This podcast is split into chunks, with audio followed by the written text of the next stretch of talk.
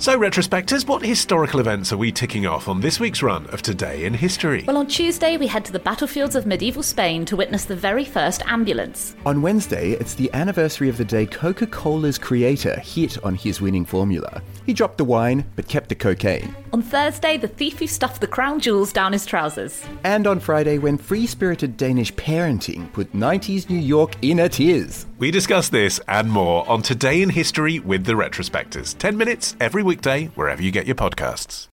When you need mealtime inspiration, it's worth shopping Kroger, where you'll find over 30,000 mouthwatering choices that excite your inner foodie. And no matter what tasty choice you make, you'll enjoy our everyday low prices, plus extra ways to save, like digital coupons worth over $600 each week. You can also save up to $1 off per gallon at the pump with fuel points. More savings and more inspiring flavors make shopping Kroger worth it every time. Kroger, fresh for everyone. Fuel restrictions apply. Hello, Man fans. Olly Mann here with The Modern Man, and thank you, everybody, for your overwhelming feedback about Ollie Peart's billboard in Slough. Sadly, I don't think any of you actually saw it in person, uh, but those of you who checked it out online at facebook.com slash ollyman were stunned by its magnitude, clearly, because you've uh, flooded us with feedback. Uh, Tom tweeted at The Modern Man to say, for some reason, I'd imagine the billboard to be about the size of a bus stop one, but it was mahoosive. Uh, Glenn tweeted simply, Ollie, this brought joy to my afternoon. Uh, Nozzy said, this is truly wonderful.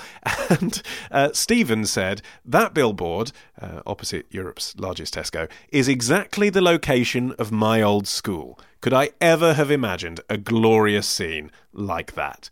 Uh, who could, Stephen? Who could? Not the people of Slough, that's for sure. I don't know why this particular challenge has resonated so much with you all, but I'm glad it did. If you have a suggestion of a future challenge for Ollie Peart to try out, uh, please do suggest it via the feedback page on our website, uh, modernmanwith2ns.co.uk. We're always open to ideas. Remember, it's supposed to be about testing Ollie with trends, but obviously I do personally enjoy it if there's a touch of humiliation or physical danger involved as well. Uh, right, uh, on to uh, this week's show. Hopefully, you will have noted the intriguing title, uh, the meaning of which will become clearer as the middle feature progresses. But, uh, like many of my interviews, I don't really want to reveal too much about what's in it in this intro because it's all about lived experience. It's one lady sharing her story and you sort of taking the journey with her. Uh, so, the only thing I will say up front is it might make you think twice before you ever chastise someone again for putting their feet up in a train carriage. Uh, before we get going, though, big thanks to our sponsor this week, Harry's. They make super shaving products, but uh, don't take my word for it because Alix Fox has sent me the following email. I've never been a come as you are girl when it comes to my pubes. I see styling them as an extension of my own famously bold personal expression, and my current trademark is trimming my private privet into a fox's head shape. Christ. So, me and my bits were chuffed to bits to give Harry's razors a try.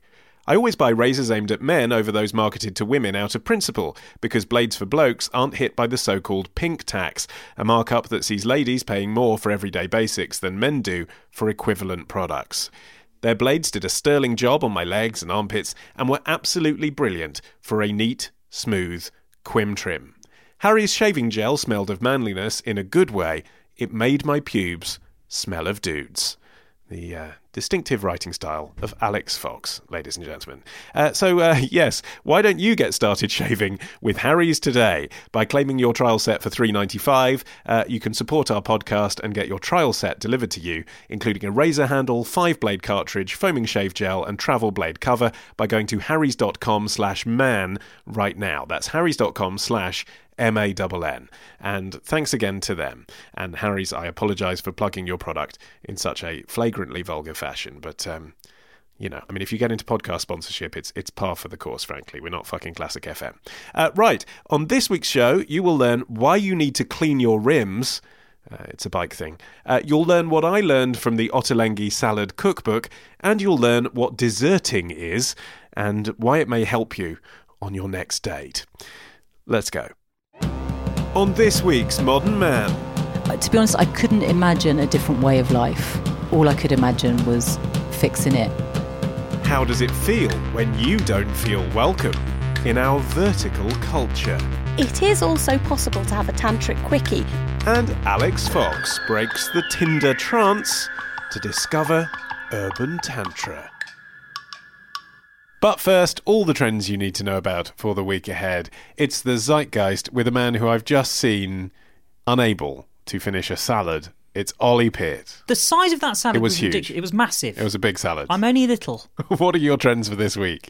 Micro brands. Mm-hmm. We thought that the massive brands would be taken over by other massive brands that would take over their business. Apple. Perhaps. But instead, what seems to be happening is that the, the brands of the past are fighting against thousands upon thousands of micro brands that have a direct to consumer strategy. So, what they're doing is they are marketing through social media channels. Uh-huh. They might only produce one or two products, but really, really well. And they have very few employees. Isn't it just another way of saying artisan, bespoke, small, basically, manufacturer? We've always had those. I mean, are you a brand just because you'd use the internet now to sell in small volume? But they're turning over tens of millions of dollars. They're making a lot of money because their marketing strategy is highly efficient. So it's reaching loads of people. Is this basically Instagram? Yeah, so like when you scroll through your Instagram feed, and you've definitely seen this even if you don't use it that much, you'll see a post, and underneath the image will be like a, a bold coloured bar. The text will say "Learn more" or "Shop now," and the image will just be like a be somebody wearing some really nice jeans, staring over a view, holding a cup of tea, and you're like, "Oh, this looks nice. I'm going to click the button, Well, learn what, more." what am I buying? The the tea or the view? probably the jeans Right. but who knows but the point is is that they're super slickly designed products all of them so the imagery and this is why instagram is a fantastic place for these people to to in, engage with their audience just looks so super slick and super well designed basically it's all about the design it's all about the aesthetic and the thing is is that these brands are largely people you've never heard of Okay, give us before. examples. AliveCor, this is a tech brand, and they uh, design and sell an electronic ECG kit. That's not an Instagram audience, I wouldn't have thought. Well, that's what's weird about it. You look it's like at their posts, octogenarians want that, isn't it? but it's super slick. It's about monitoring your health, and that's something that millennials love to do. My favourite YouTube news blooper of 2017, Oh, and yeah. I, it's fresh in my mind because I was watching this last night at midnight on my iPad when I couldn't sleep, was an Australian newscaster who couldn't say Fitbit and kept saying Fitbitch. it was amazing. So she said, like, there's been a craze for fit bitch. So, uh, there's been a craze for Fitbitch. I've done it again. There's been a craze for fit bitch, and she just kept doing it. Brilliant. And give us one other then. Distilled, uh, but spelt, of course, it's spelled like this: D S T L D. Oh, no. D T And do they just sell water, or do they sell like a filter? Clothes. It's a fashion brand. Oh, okay. Yeah, but they've actually been going since 2014. But the point is, can you launch one of these mini brands just through organic reach, or do you have to have a big marketing budget in the first place to be able to create the kind of posts on Instagram that are going to go viral to make your product a success? In other words, actually, were they always kind of mini companies to begin with rather than bedroom operations? Well, the key, I think, is behind your imagery on Instagram because with Instagram, you can use your hashtags to reach a huge targeted audience. And if the imagery is right, then people will love it. You don't need a huge amount of money to do that. You just need a mobile phone and a bit of a brain behind you. But at this point, I'd normally ask you for a second trend of the week, but you've come equipped with Tupperware today. Yeah. uh, which leads me to think that um, our exploration into uh, recipe boxes, uh, which you were commissioned to do by ManFan Alfie in Chicago, uh, might take some time. So let's get straight on with it. Okay. How many recipe boxes have you tested for us? Five. And which ones are they? HelloFresh, Gousto, Mindful Chef, Born and Bred, Yeah. and Bakedin. So HelloFresh is the most kind of generic general one, right? HelloFresh, Gousto's very similar. Do they have a USP at all? Like we use all organic food or anything, or just no? No. Just general recipe boxes. General recipe boxes. Yeah. So therefore, you know, professional couples that can't be asked to go shopping. I wish that was the tagline. It should be. HelloFresh for professional couples that can't be asked to go shopping. Born and bred based in Yorkshire. All, from about farms in Yorkshire. yeah, like locally sourced produce, uh, all that kind of stuff. So quality ingredients And then what was the other one you said? baked in. Right. Is that just like cookies and muffins? It is just cookies and muffins, so it's slightly different. But I thought oh, I'm going to go a bit off piste here. Are you any good at baking? I don't think you can be shit at baking. You you, you could you either bake or you don't. Do you know what I mean? No. I mean, I don't because I think I would be shit. It's just like it's flour, eggs, sugar. You mix it all up, you stick it in an oven. Yeah. It's kind of maths, though, isn't it? That's basically why I don't bake. What? No, it isn't. Why is it maths? because it involves recipe. Like, okay, so actually, recipe cards in general are things that don't appeal to me because I, my style of cooking, and I know this is going to sound like I'm a terrible cook, but I'm actually all right. Mm-hmm. My style of cooking is I will open the fridge, see what I've got. I Mm-hmm. put no planning into it at all, and I'll think, yeah, that'll go with that, that, and that, and I'll put these spices on it. It'll taste fine, and it does. I'm not excellent. Nothing I make is five stars, but everything's a solid three or four. Yeah. Recipes, like in a book or on a card in any form, I start making them and I somehow fuck them up and get angry at myself. Yeah, interesting you say that actually, because even with the baked in thing, I still messed it up, even though I just said that anybody can bake, and that's all pre measured, and I still got it wrong.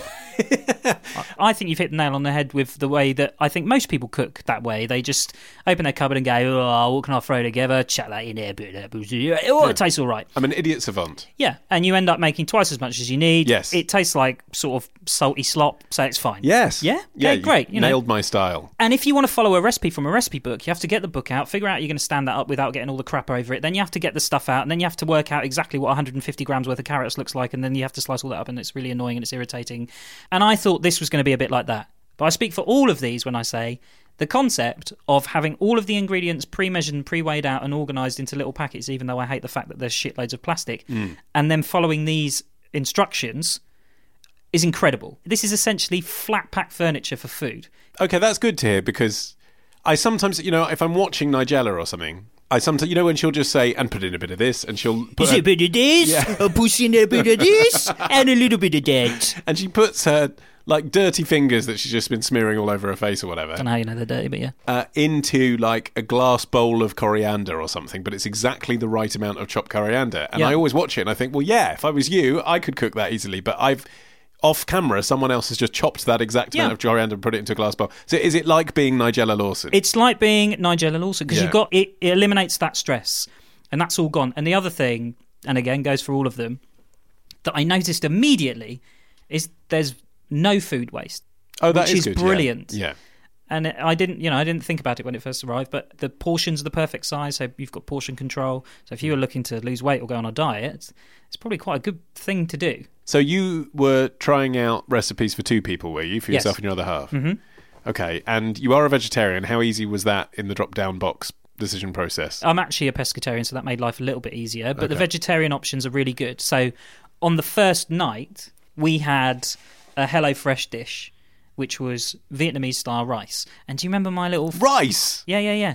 I don't send off for a box to learn how to cook rice. Well, that's what I thought when I got this. I was a fucking bit like, Uncle Ben's for a pound. You get ready-made rice. completely agree with you. Yeah. I was exactly the same. And Couldn't even be any I'd- more convenient. Well, I selected some stuff, and then their recipes changed, and then they sent me this one, and I was a bit like, oh, "Hang on a minute, I'm not sure I'd pay thirty four ninety nine for." Uh, Is that how much it is for one recipe? no, that's for three. That's for three for two people. So six meals, thirty four ninety nine. Right, equivalent to 34 packets of Uncle Ben's. Exactly. yeah. But so I thought, well, I'll, I'll plow on. I'll go for it. The recipe card itself and the explanation is just really, really easy. So it you can see on the back here, it's Okay, got me the images. recipe card, yeah. Oh, You've that's im- nice. Images yeah. that talks you through it. does show you in very simple terms. And when it arrives, it arrives in each separate bag. So my brief foray into veganism Mm. involved me basically eating horrible food that I didn't like and feeling a little bit ill. That's a vegan meal, and frankly, it was delicious. was it really? really, really good. I, Delicious. I have one criticism. yeah. It was slightly salty, and I've got some little notes on here. And my other half said, Pip said, she goes, uh, one of the tastiest vegan meals I've had. I don't feel like I'm missing out. Quite the accolade from someone who slags me off all the time. Right. But you thought it was too salty. But it was really nice. Okay. And you didn't feel like you'd missed out, even though it was essentially Uncle Ben's. What about Gousto? So, with Gousto, we had 10 min Thai prawn fried rice with greens. Okay, because just the name suggests to me a bit more gastronomic and therefore creamy. I was immediately thinking, I bet everything's a bit creamy. No. It's essentially the same as before, but with prawns. So you feel like you're getting a bit more for your money. So both of them are stir fries, though, really? Yes. It's not difficult to cook a stir fry, is it? Well, this said it take, takes 10 minutes. It says it's a 10 minute meal. Guessing the idea, you know, again, professional couple, can't be asked to Busy. cook, get home. Yeah. And again, it was delicious. Can you choose different levels of complexity, though? These are all the entry level ones that you've done. I haven't chosen entry level for all of them, but yes, you can choose different complexity. You can say, I want one that takes 40 minutes. Well, you could yes. So with HelloFresh, you can choose to have a uh, a quick box or just a normal box. A normal box, some of the meals will take like forty minutes, forty five minutes. With the quick box, they take all of them are less than 20 minutes. Mm-hmm. And this is one of the simple ones for Gousto. This is a 10 minute meal. Again, with all of them, you'll get to a point you'll think, that's not right. I'm used to just chucking this shit in. Also, that's not enough of that. That's I'd put more of that Mm. in. No, follow the card. Don't deviate from the card. Do not deviate. What you are paying for, the reason they're so expensive, you are paying for a professional chef who has figured it all out. It's just you're assembling it. That's why I said it's like flat. I'm pack actually a bit jealous of you for doing this task because I'd quite like to eat delicious things. Yeah. Just one more thing on the Gousto. Also, ever so slightly too salty. Oh, really? Yeah. Nice, delicious actually. Slightly too salty. Don't know See, they've doing. obviously. Well, you say that a chef has worked it all out, but maybe a chef's worked out the British public like salty things.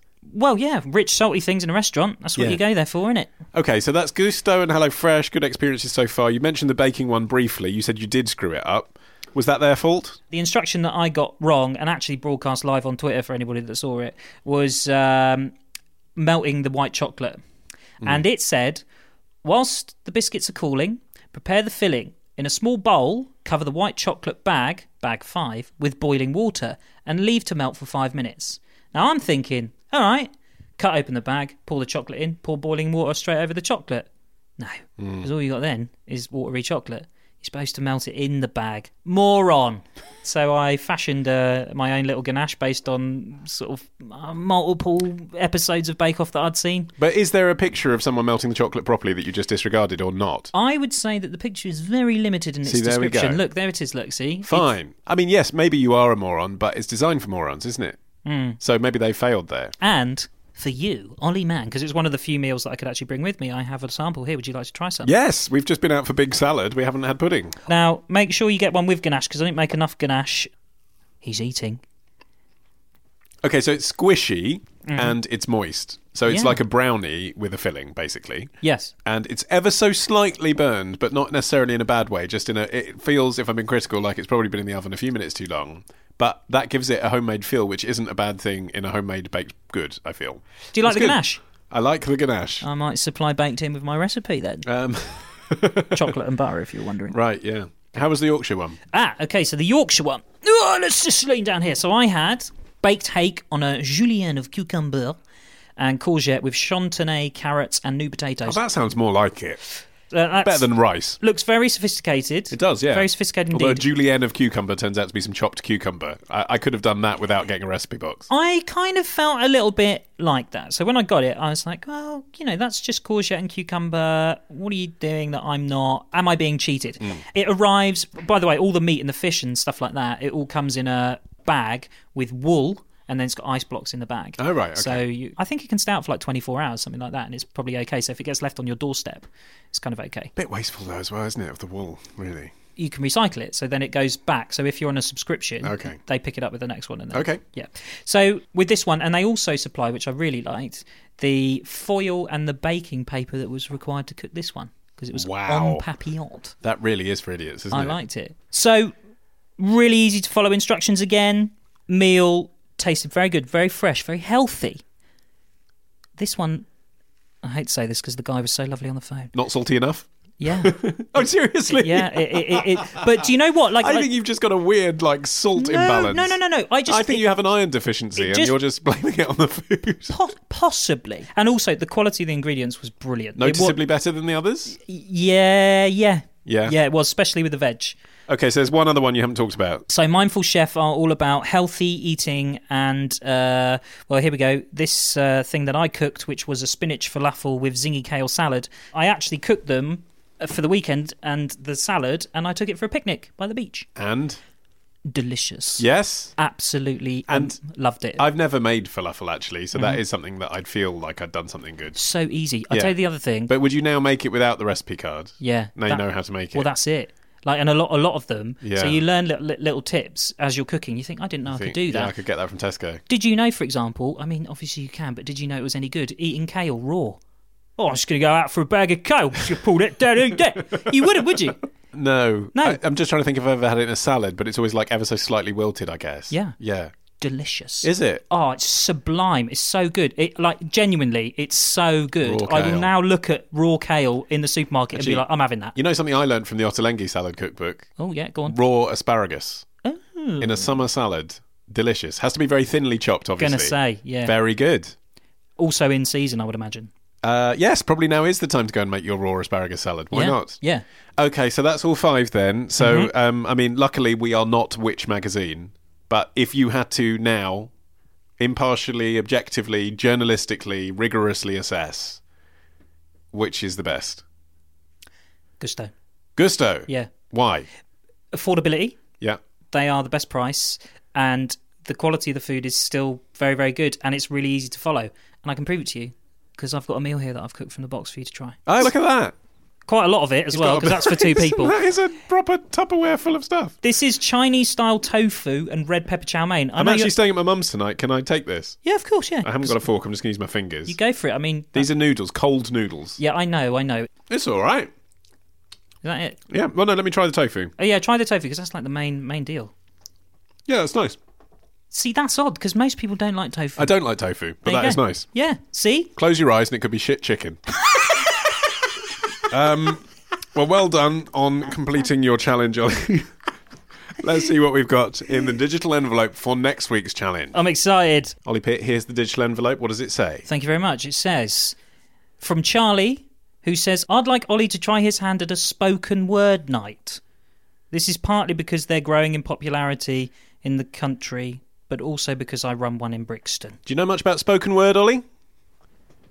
Uh, Ironically silent on this. yeah. It's like those nationwide ads, yeah? yeah, slightly, yeah. Underwhelming cabaret. Yeah, it's a bit like that. it's basically so it's like sometimes it's poetry, I think. Sometimes it's people talking about their lives. Sometimes it's like a stand-up comedy who's not like really funny, but is a bit sort of bits of pathos, bit of real life. Yeah. Sometimes it's people reading embarrassing things out of their diary. Uh, anyway, you're going to find out more because we checked with Charlie, and it just so happens, Ollie, that there is a spoken word event tonight. You have uh, three and a half hours to prepare I've got a. D- for your first gig at a spoken word event. Yes, you're on the bill tonight in Brixton. how long have how long have I got to be on stage? I'd feel cheated in the audience if I didn't get at least 10 minutes, wouldn't you? Ten minutes. I'm just saying. I'm not doing ten minutes. You sprung at me like that. I've got to go from here. I've lit. Yeah. Okay, How are you getting to Brixton? You're staying with your sister. Where's that? Mitcham. Mitcham, Yeah. and then probably just drive there. Yeah. And So the whole way, whilst you're trying to find a parking I'll just space. describe it. Be Just panicking. describe it. That's Oh, all it be is. great. I'll just be like Be a brilliant spoken to word Brixton. event. That man describes a trip to Brixton. worried about my car outside. Might get nicked. Yeah. Hire car. Has it got a rhyme? Spoken word. Um, well, I'm not sure that did. No, it didn't. That's no, why I freeform. questioned it. Yeah, beat poetry. Yeah, why not? Do whatever. I don't know, Ollie. You're going to find out. That's the format. I'm, I'm quite nervous. Have a great time, Thank you. and uh, we'll find out how you got on next week. Goodbye.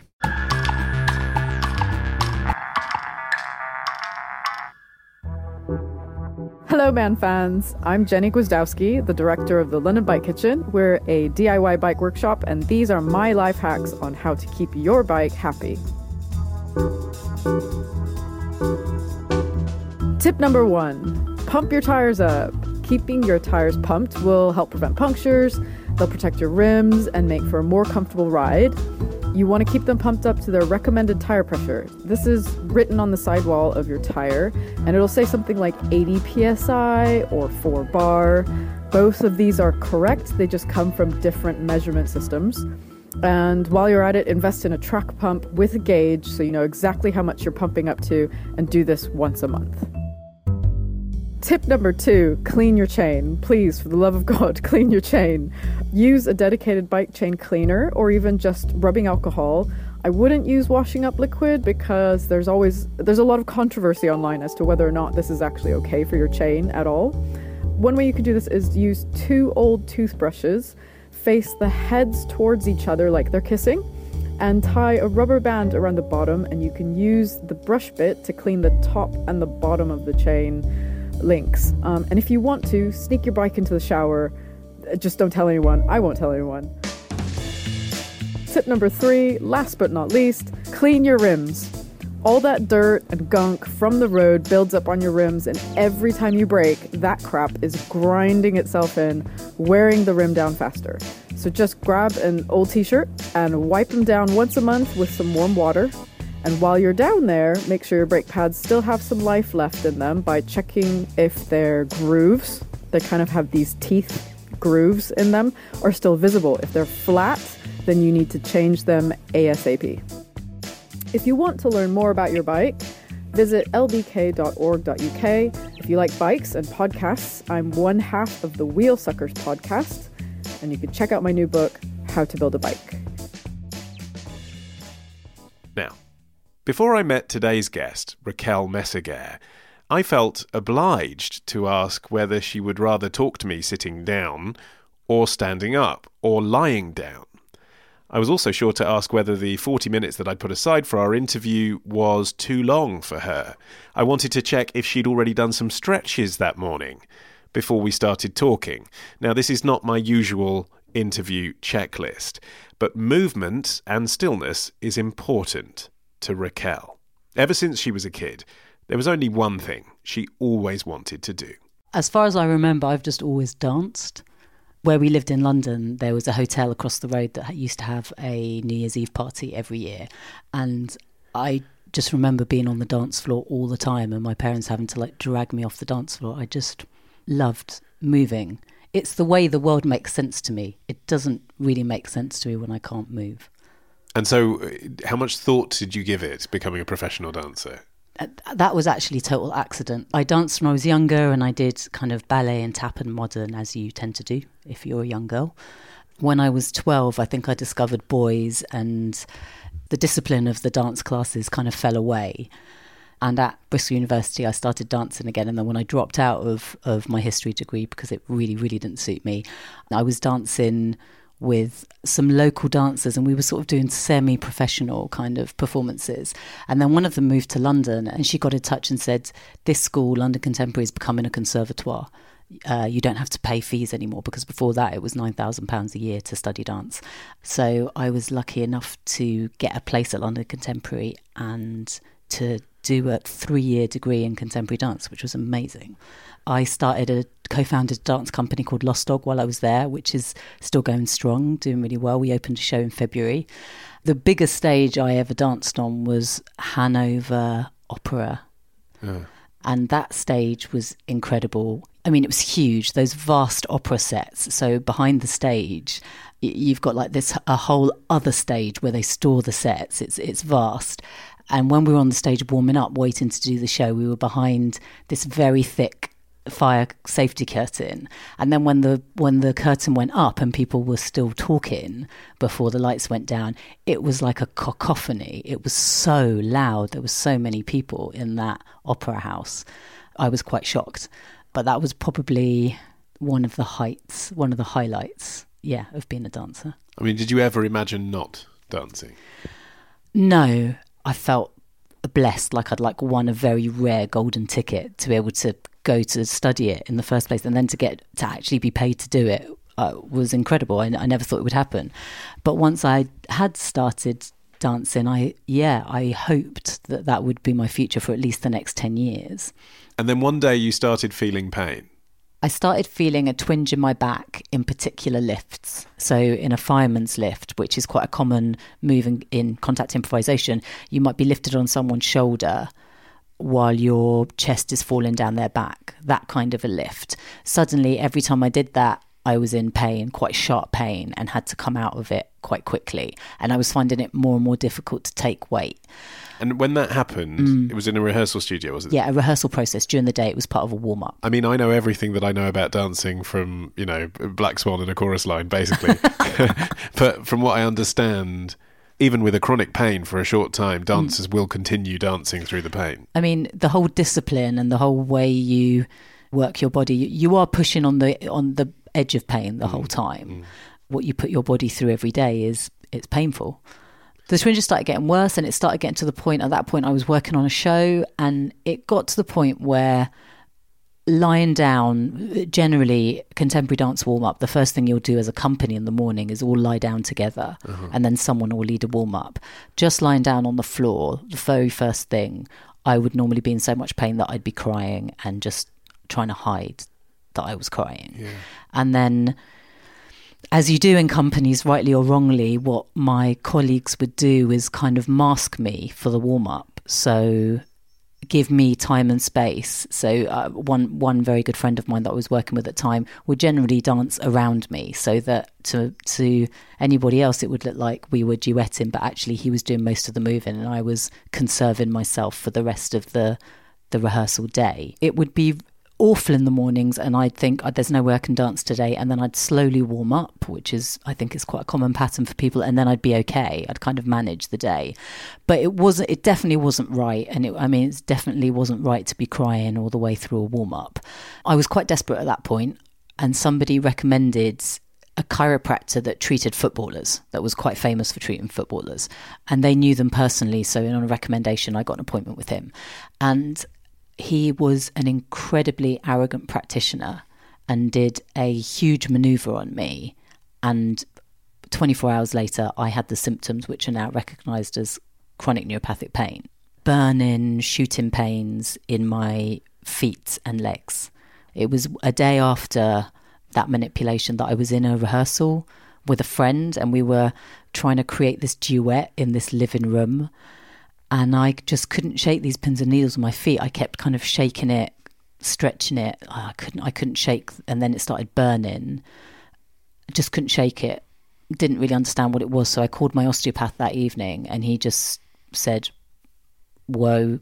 We've got to call time now. You've just got to stop. Those are those are different kind of symptoms to normal pain or aches. You have to get that checked out. And so I was I stopped dancing. I had to withdraw from the rehearsal process, go and get a scan. The scan confirmed that I had a slip disc.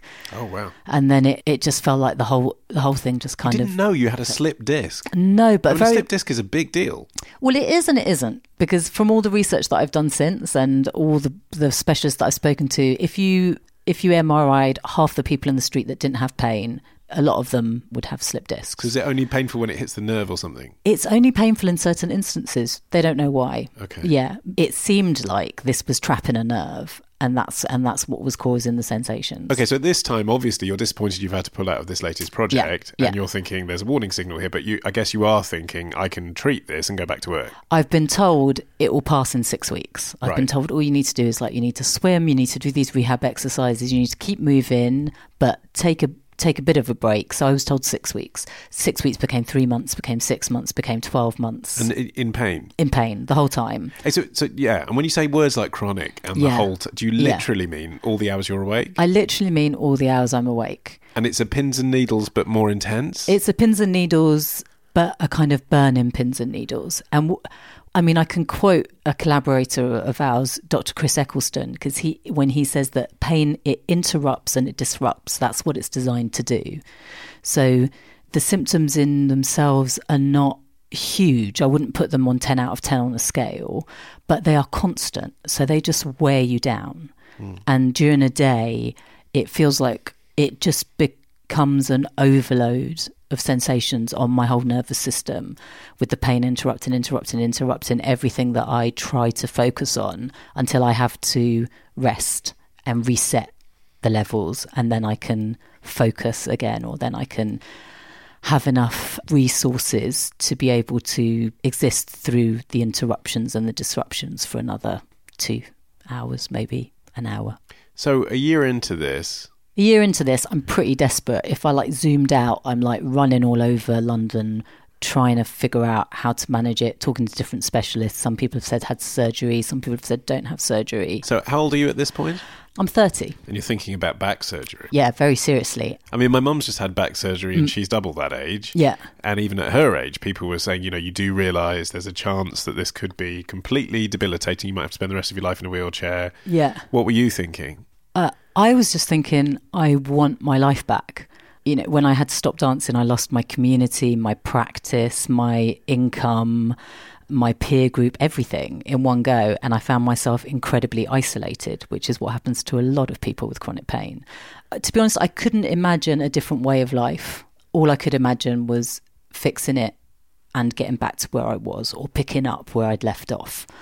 I couldn't imagine doing anything different. In your heart, did you Mm. think there must be a chance I'm not going to dance again with this? Or were you just completely blinded by the fact that dancing was your life and you were going to dance again? I think I was completely blinded by Western medicine, thinking that we and that classic model of find it, fix it.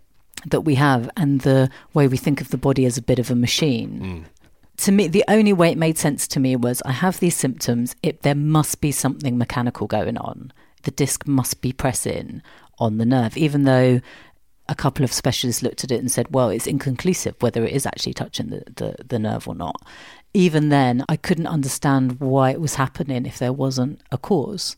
So, even though I was terrified of the of the surgery, um, I thought, what what is the alternative? So yeah, so uh, a year, I think eighteen months after it started, I had I had surgery, and I woke up and uh, there was no change in symptoms. You knew that the moment you woke up. I woke up and there was no change in symptoms, and I panicked. They said, you know, don't worry, it can take a few weeks for the symptoms to resolve, but they they never resolved. So So, from the moment you came out of surgery, you said you had that same pins and needles yeah, feeling. yeah, the same.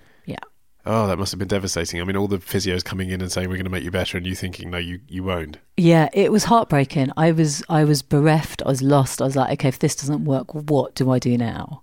You know, what on earth do I do? And the advice at the time that I was given from the people that that were treating me was, you need to stay mobile for as long as you can. So they they'd already put me on certain um, medication. So the advice was to continue on that medication on what I now know is a really high dose of that medication. It's like the maximum dose, and keep dancing. And so I tried to, but I didn't feel creative anymore. I, I spent my whole time in the rehearsal process trying to manage the symptoms and worrying about were they're getting worse or not. And what I understand about pain models now is that constant focusing on the pain and has it gone or not can it in itself set up a pain loop that then the body can't turn off. Hmm. So all that panicked time at the beginning where I was just constantly checking to see has it gone yet? Has it gone yet? Can I go back to work yet? Has it gone yet? That in itself may have set up a system, a loop that I'm now trapped in. The symptoms were just getting worse. So I decided to stop performing. And at that point, I was completely lost. If I'd been lost before after the surgery, when I didn't know how I was going to live with these symptoms, without having the kind of goal or the structure of I want to get back to work, I really didn't know what to do. I kind of I tried all sorts of things. I I went traveling, I joined various organizations, did loads of meditation. I tried several other careers. I trained as an English teacher and thought I wanted to kind of join the NGO kind of circuit and worked in Thailand and Burma for a little bit. But none of it kind of stuck. I've tried to kind of move sideways into several other, like teaching assistant or several other professions, and I don't know. I just wasn't very good at them. I don't think. But is it is it partly because pain management sort of goes hand in hand with fatigue? That actually it's, it's just hard to get the energy. Yeah, it's hard to get the energy, and it's hard to work in a context that you can't control.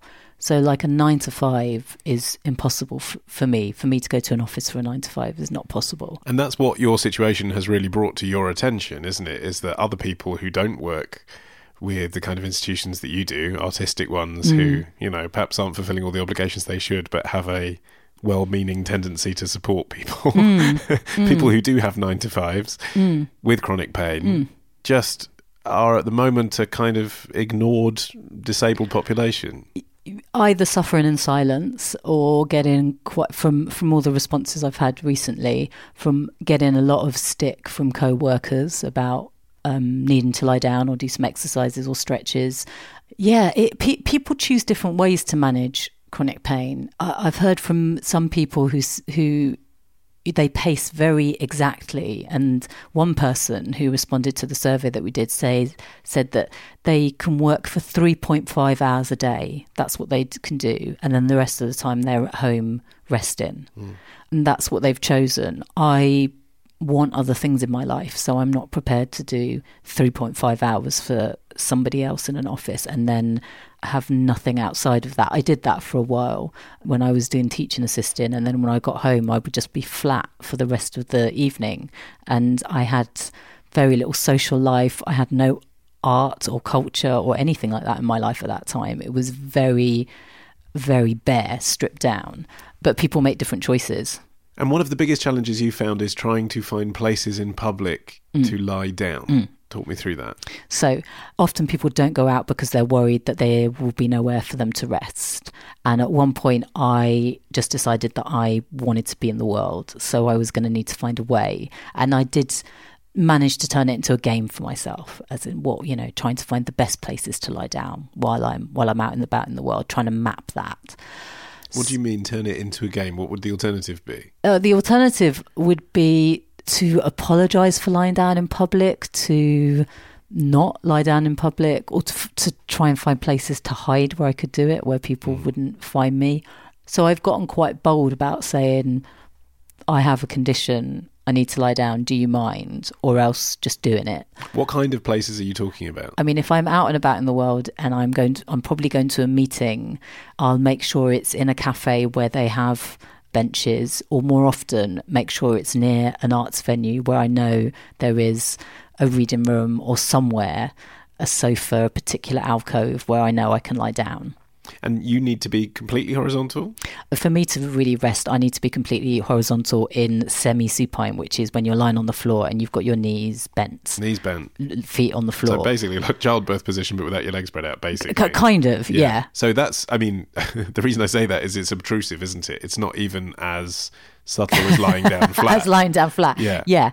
Yeah. For me, People lying down flat is painful. Yeah. Yeah. So I, so I do, yes, I, I'm careful to not wear skirts and, Yeah, and lie down. And, uh, and But how do the public respond? It's- You're lying down in a cafe. I'm, I'm in a cafe having a cappuccino. Yeah. You're on the table next to me, lying down in that position with your legs sticking up. Uh, so generally if that happens i'm probably with someone Mm-hmm. so and we we allow uh, very different things of couples or groups of people it has happened that i've been lying down with my partner in a restaurant in a very very quiet restaurant and we're say waiting to go on somewhere else and i know i need a little lie down before we head off and staff have come over and said it's not appropriate please don't lie down and i've explained and then they've sort of suggested somewhere else where i might lie down Yeah. that's happened And how does that feel? Because on the one hand, they're actually Mm. trying to be considerate.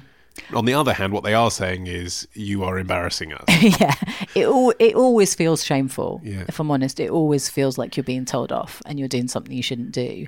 The words that seem to work best is I have I have a condition or I have an invisible disability. Even though that might not be the language that I choose to to describe myself as, those are the ones that people understand. As soon as you say disability, people behave differently. Why? Because of compassion or because they're worried about lawsuits? Um, I think because of political correctness. You can't really argue with someone when they're saying they, they're disabled. No one wants to say they're anti-disabled people. Yeah. yeah. Even though the social model of disability talks about like well, you're only disabled if you're in environments where your needs haven't been considered. So actually, it's the built environment that disables me, Hmm. not my condition.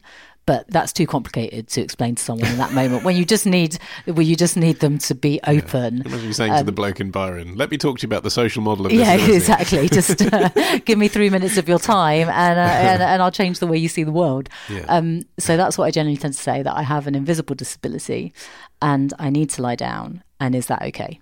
It's interesting what you say about people will allow groups to do things differently to individuals. That's true. When you're Uh, by yourself, when I'm by myself, someone tuts or See- says, "Why are you lying down?" yeah, when I'm by myself, I I, I I I generally don't lie down by myself in a cafe. I'll lie down Another day is here, and you're ready for it. What to wear? Check. Breakfast, lunch, and dinner? Check.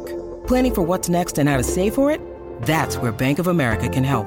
For your financial to dos, Bank of America has experts ready to help get you closer to your goals. Get started at one of our local financial centers or 24-7 in our mobile banking app. Find a location near you at bankofamerica.com slash talk to us. What would you like the power to do? Mobile banking requires downloading the app and is only available for select devices. Message and data rates may apply. Bank of America and a member FDIC. by myself in an arts venue or in a theatre. I feel much safer doing that. Um, I wouldn't do it in a cafe. Sometimes libraries, sometimes churches. The place that I get the most stick is on trains because there some seems to be something about me lying down on on a train taking up more than one seat hmm. that really really knocks people. And people oh, have been I feel so sorry for the people that tut at you though, because then when you do say, "Oh, I've got an invisible disability," they're going to they think that they're doing the right thing, don't they? They They're- think they're representing the little guy. I think we generally like to police other people in our public spaces. Yeah. And I don't know if that's a kind of uh, right on political correctness English thing. It's I don't know. thing, yeah. Maybe. But people have been rude to me when I've been lying down in front of my partner's children, which Yeah. is not a great model of how to be compassionate to other people. But of course they have because they just see a woman who looks healthy and in her 30s or what, early 40s now lying down Yeah.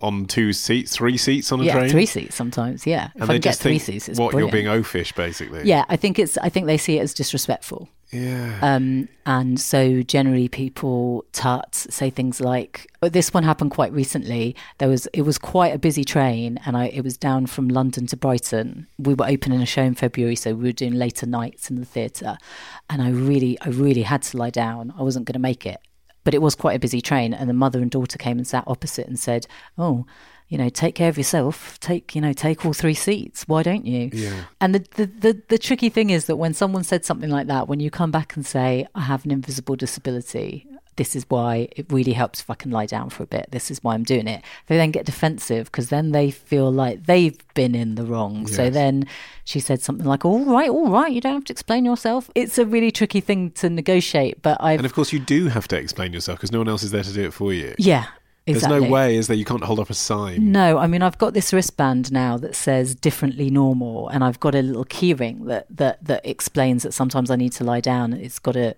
uh, you know, have a look? Yeah, it's a little laminated.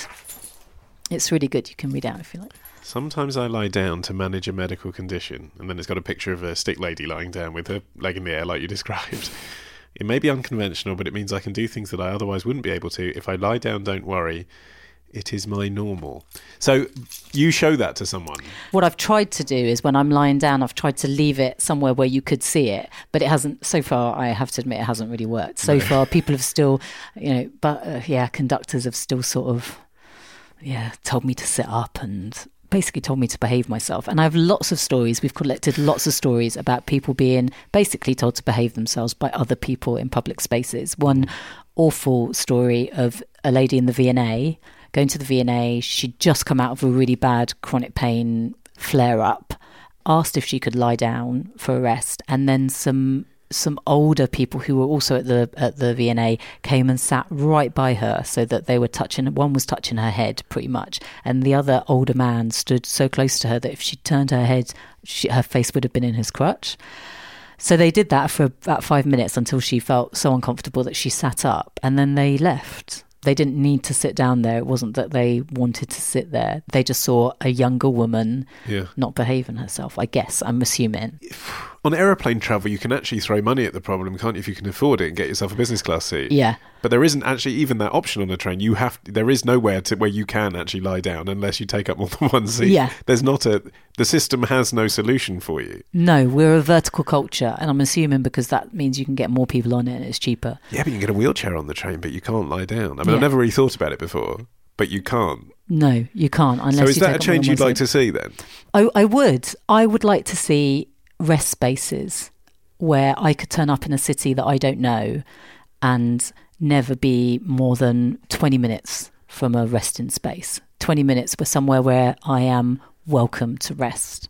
And that's something that I'm trying to create with the Resting Spaces Network, which is a group of venues, theatres, cinemas, independent cinemas, galleries that are up for it, that are that are kind of part of the conversation at the moment. And we're talking about really simple, low tech solutions for how you could invite uh, an audience who who have hidden conditions.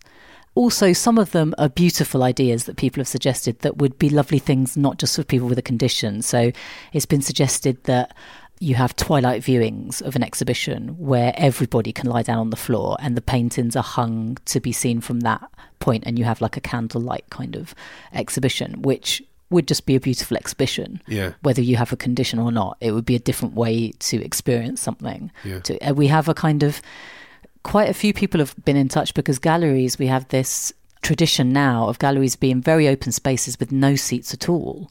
Yeah, where you're just free to kind of walk around. And for a lot of people, that means that they can't go to the, the spaces or they've tried to go and they've maybe sat on the floor to look at a painting and they've been told they're not allowed to sit on the floor. And one lady who said she went to see an exhibition and because she couldn't sit on the floor, she had to go back to the reception every five minutes or 10 minutes to go and rest there and then go and see another piece of art. And I'm amazed that she persevered because I don't think I would have. I had a chat uh, with an architect once about public spaces or quasi public spaces on what were actually privately owned gardens outside a skyscraper or outside a development that he was building.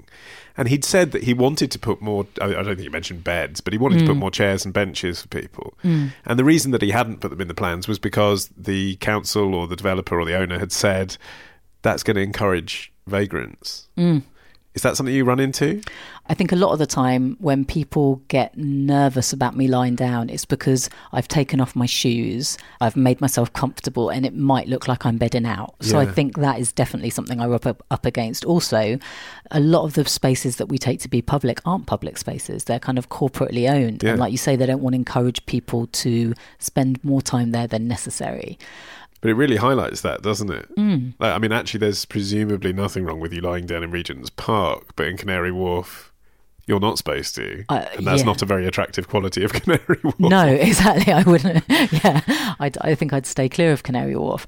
Um, but so I suppose, so I suppose theatres to me seem to be the the kind of perfect place to create such a resting space. Partly because they're kind of they're places that are playing with different etiquette anyway, because they are you know they're they're creating theatre and experiences that are different and hopefully eye opening and mind expanding.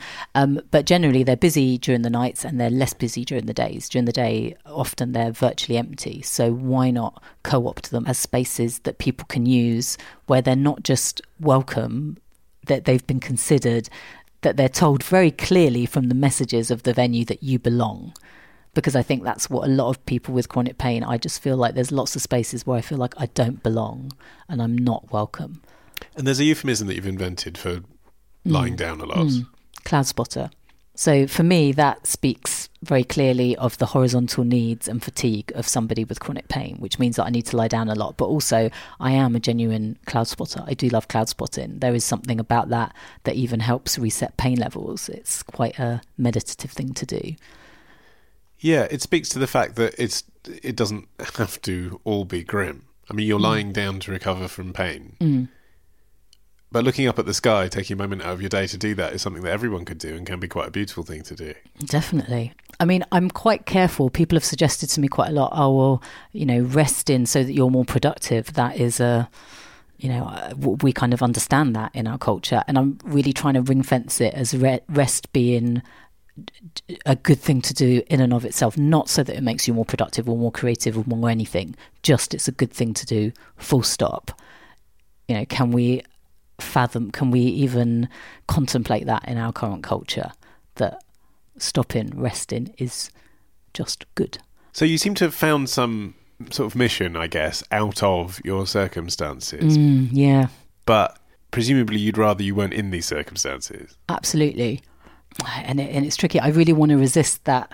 I do feel like I have a core purpose now. I want to really want to resist the sense that I've come out of it. I've kind of waded through those dark years and now come out with some kind of mission.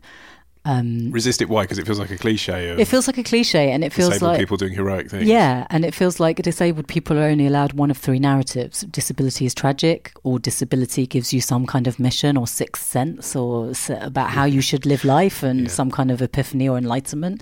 The other one is conquering disability, of course. That's the one we really like. Paralympics. Yeah, three acts. Yeah. Exactly. You have, you- as you were before, you have the challenge, you overcome it, and you go on to do great things.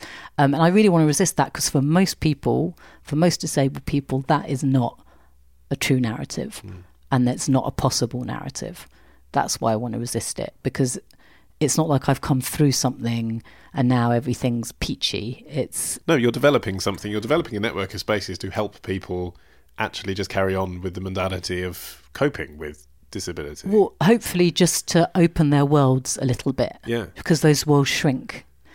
I think what you lose a lot in disability or in illness is it's very hard to hold on to your dignity. And hopefully, a network of resting spaces will help people feel considered and help them have dignity when they are trying to access art and the spaces where normal things happen. What I'm hoping is for myself, say that there's one film in the independent cinemas season where I can lie down to watch a film, and then me and my boyfriend don't have to have a discussion about is it too much to go to cinema tonight? You know, in the week, is what am I doing that day? Too many meetings? No, won't be able to do it. When I can just go, I can definitely go to that because I know no matter what I've done that day, I can lie down. So they have a watch it. baby screening and they have a senior screening. They should have a cloud spotter screening. Why not? I just read recently that they did. They've just trialed at the Picture House in London having screenings where you can come with your dog and they give you dog blankets and bowls for people who are so attached to their pets that they they they want to go out with them. If we can do that as a society, we can definitely make cloud spotting screenings. We should do at least that. Raquel Meseguer. And you can express an interest in helping establish her proposed network of resting spaces at uncharteredcollective.com. Still to come, our record of the week, and Alix Fox is up next after this.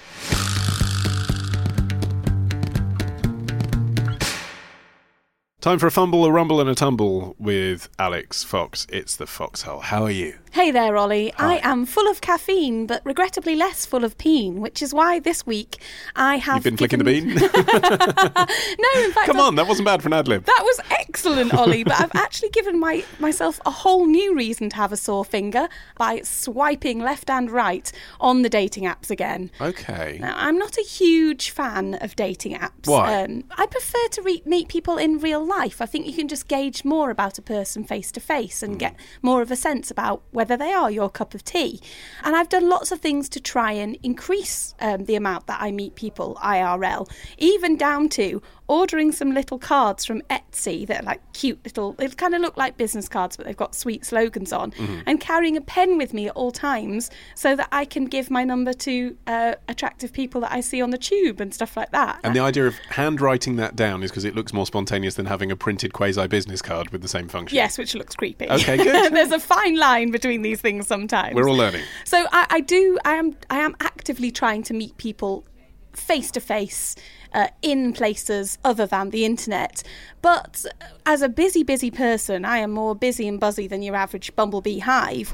I there are limited amounts of time I have to go out and, and try and um, fraternise with the general public.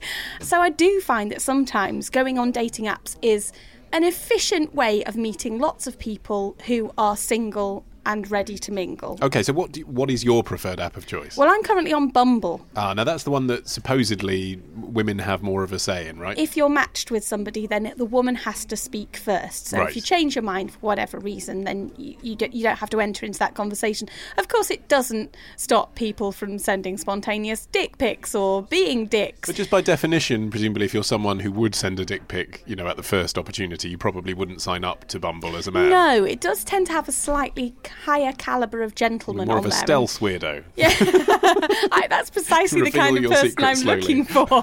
Stealth weirdo, marry me now. The thing that makes me feel like I'd rather be fapping instead of apping and just pleasing myself is that apps often to me feel like more of the same work and the same obligations that I already have a lot of in my business day. It's more essentially interviewing strangers about their lives, which is what I do for a living. Uh, it's more um, demands from my mobile phone and from my screen, which I feel inundated with already. Yeah. And you can probably hear it in my voice, Ollie. The whole idea of apps just makes me feel a bit angsty, a bit cynical, and a bit down. And I identified that because I was having these feelings before I'd even opened the damn thing, I wasn't bringing my best self. I had entered what I call the Tinder trance, where you're just swiping thoughtlessly. You know, you're, uh, you're moody, you're not expecting to meet anyone decent on there, so you're just pouring away at your screen, dismissing everybody without really being mindful. And I think you can, you think you can miss people hmm. if you're just doing that. So I've been actively trying this week to try and practice some of what I preach. And to that end, Ollie, because I am me, I have invented some terms to help keep this the positive behaviour in my mind. Excellent. Do you want to learn these new words? Yes, please. Okay, the first one is being compassionate. Hmm. this means exercising compassion when you're pushing buttons. Because I I will fully admit that um, I now live with a guy who's dyslexic, and I've actually dated several people who are dyslexic uh, and who are wildly creative thinkers and incredibly intelligent people. Uh, and that's made me more aware that a lot of apps encourage us to assess and judge people on their communication skills via text, which for some people, if they have dyslexia, for example, isn't their strong point, or they might just be in a rush or in a meeting or using public transport and desperately trying to plonk out a message whilst they're on the 96 at the same time. Okay. So I'm trying to be compassionate and remember that people will have other things in their lives that might mean that the messages they're sending aren't always the best of themselves. And what other term have you got for us? Deserting. When I desert a date at the end of the night, when I leave them, I am trying to plan something sweet waiting for me so that however well or badly the date has gone, I know I have the power to cheer myself up. And this that only has to be something small, like I've got a Spotify playlist of songs that really raise my energy levels and mm-hmm. make me want to, you know, I, I can't fail to skip along the street like an idiot when they're playing. Or I might have bought myself a little bubble bath or bought myself something nice to eat when I get home or encouraged my friends to send me ridiculous memes or in jokes. So I've got lots of things to cheer me up. And I've found that that is also a good thing to do even if I've gone on a date that's gone really well because it helps me feel less like my mood is completely dependent upon what somebody else has brought to the table. That's some great advice. Uh, well, uh, one of the places, of course, where you can always buy something that will make you uh, feel sweet and happy when you return home is mycondom.com. who put all of their products through extremely rigorous testing. Do they? all, Yep. CE quality marked, pinhole tested, dermatologically tested, individually electronically tested, tensile tra- tested, airburst tested, water leakage tested. Pinhole tested. They don't literally put a drawing pin through the end of a condom, do they? no, thankfully not. It means that one by one, every condom is electronically tested to see whether it has any microscopic pinholes in it. They do it by popping it over a sort of metal phallic shape uh, and then sending it through an electrical field that checks whether there are any uh, abrasions or damages in the latex covering it. Well, My Condom have sponsored our listener question for the week, and it's from Andy, who says, Alix, what is tantric sex? How do you do it, and what is it supposed to do? And do you have any suggestions for how I could get into it? It's all about being conscious, being mindful, about living in the present moment and really being aware of everything that's happening to you, if you're with a partner, with your partner, and, and being very, very, living very vividly in that moment. The second thing uh, that Tantra says is that everybody has the right to experience ecstasy. It places great emphasis on ecstatic sensations and feelings.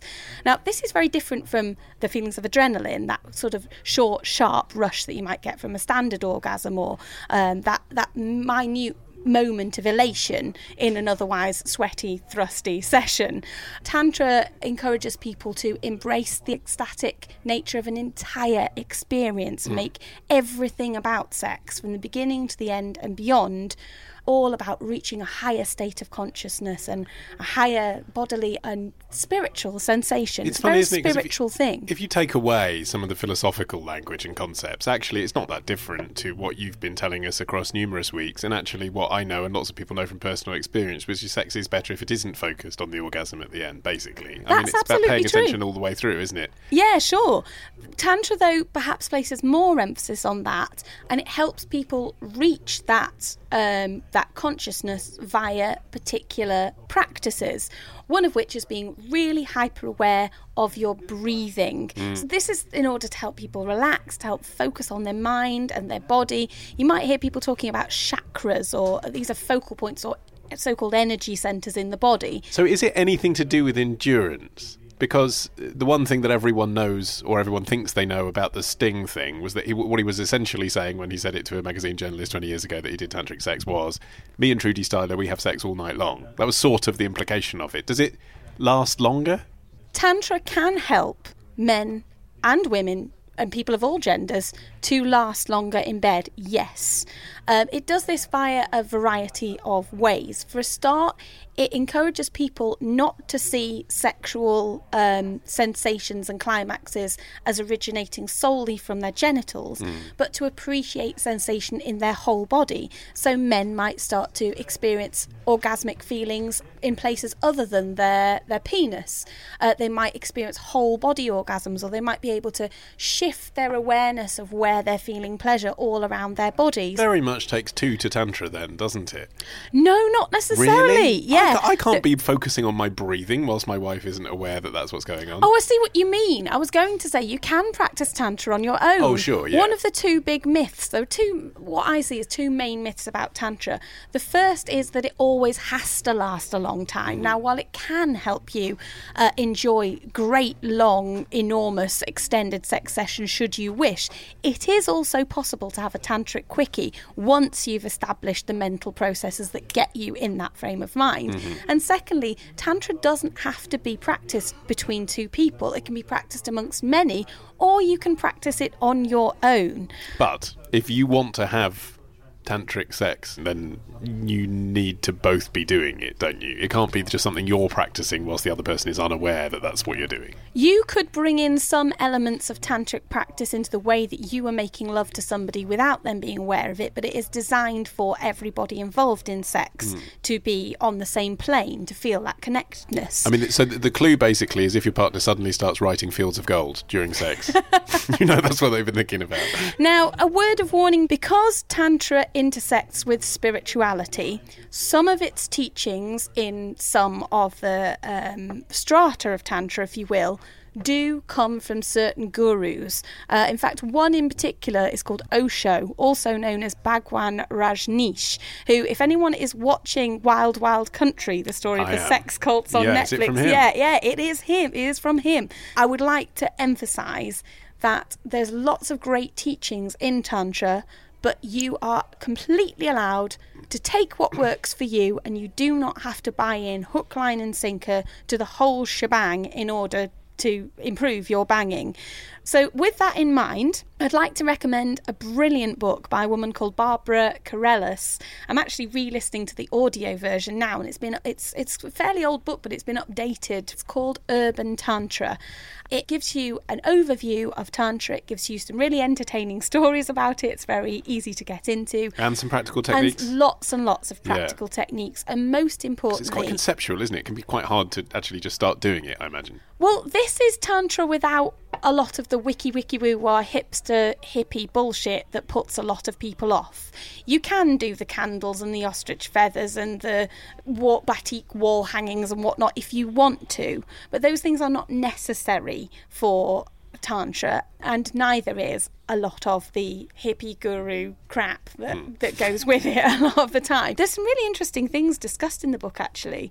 Barbara chats about how uh, people who are asexual, who we've, we've talked about before, folks who don't have any desire to be sexual with another person, can still benefit from Tantra because it places emphasis on the whole body. Um, she also talks about how men are often told to think of something gross and off putting in order to stop themselves from ejaculating. Hmm. And, you know, Told or develop that skill by themselves. well, Barbara argues that the opposite is true. That if you're really aware of what's happening and you're you've managed to hone your ability to live in the moment, that that can actually be even more effective at prolonging your ability to put off an ejaculation How? while still allowing How? you. How would that work? Well, it's about being aware of when you're coming up to ejaculation and maybe shifting that energy elsewhere in your body, mm. focusing on another point of pleasure. If you're someone who is in a relationship and want to give this a try tonight, then Rebecca Lowry, who is a teacher from selfalchemy.com, tells me that one of the simplest, easiest ways uh, to get into Tantra is just to learn to be present, to notice your breathing, focusing your breath in and focusing your, on your breath out just for a minute or two. Now, that sounds so dismissively simple, doesn't it?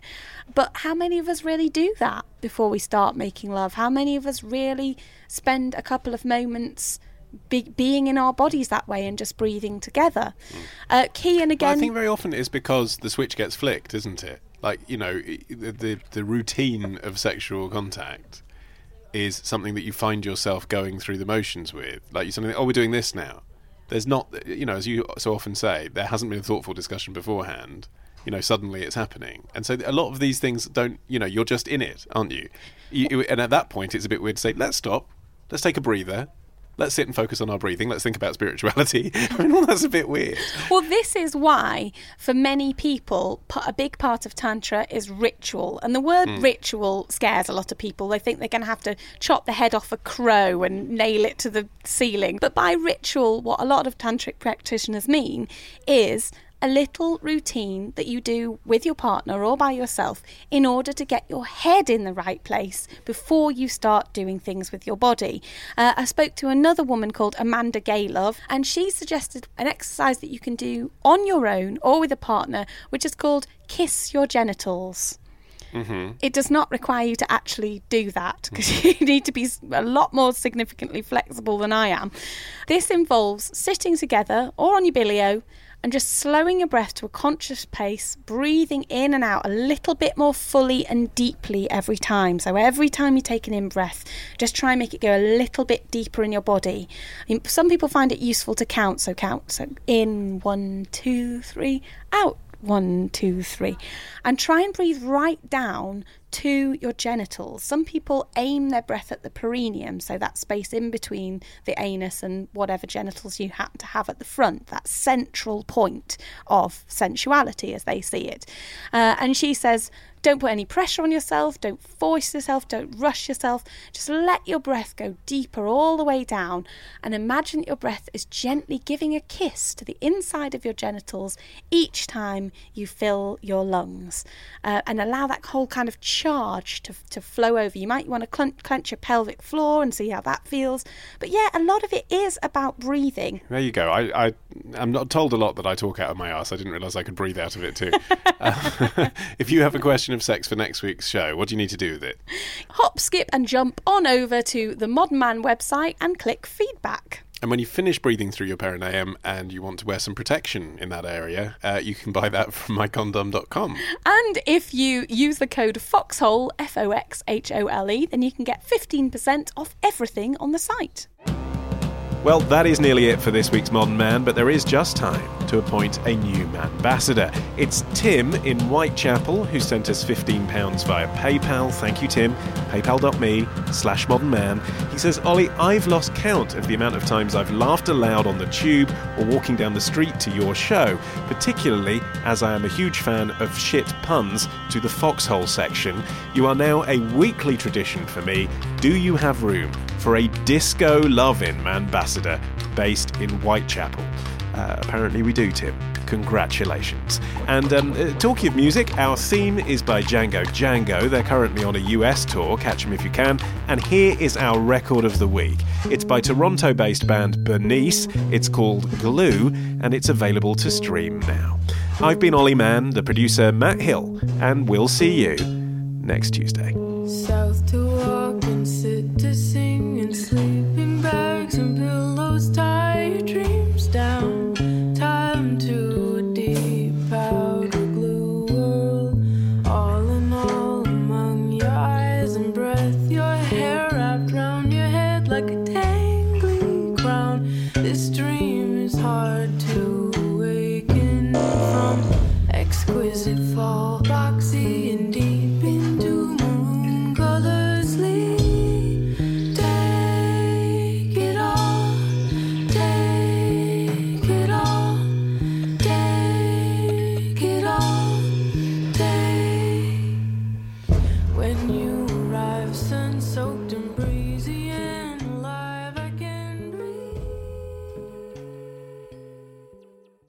So, retrospectors, what historical events are we ticking off on this week's run of Today in History? Well, on Tuesday, we head to the battlefields of medieval Spain to witness the very first ambulance. On Wednesday, it's the anniversary of the day Coca Cola's creator hit on his winning formula. He dropped the wine, but kept the cocaine. On Thursday, the thief who stuffed the crown jewels down his trousers. And on Friday, when free spirited Danish parenting put 90s New York in a tears. We discuss this and more on Today in History with the Retrospectors. 10 minutes every weekday, wherever you get your podcasts.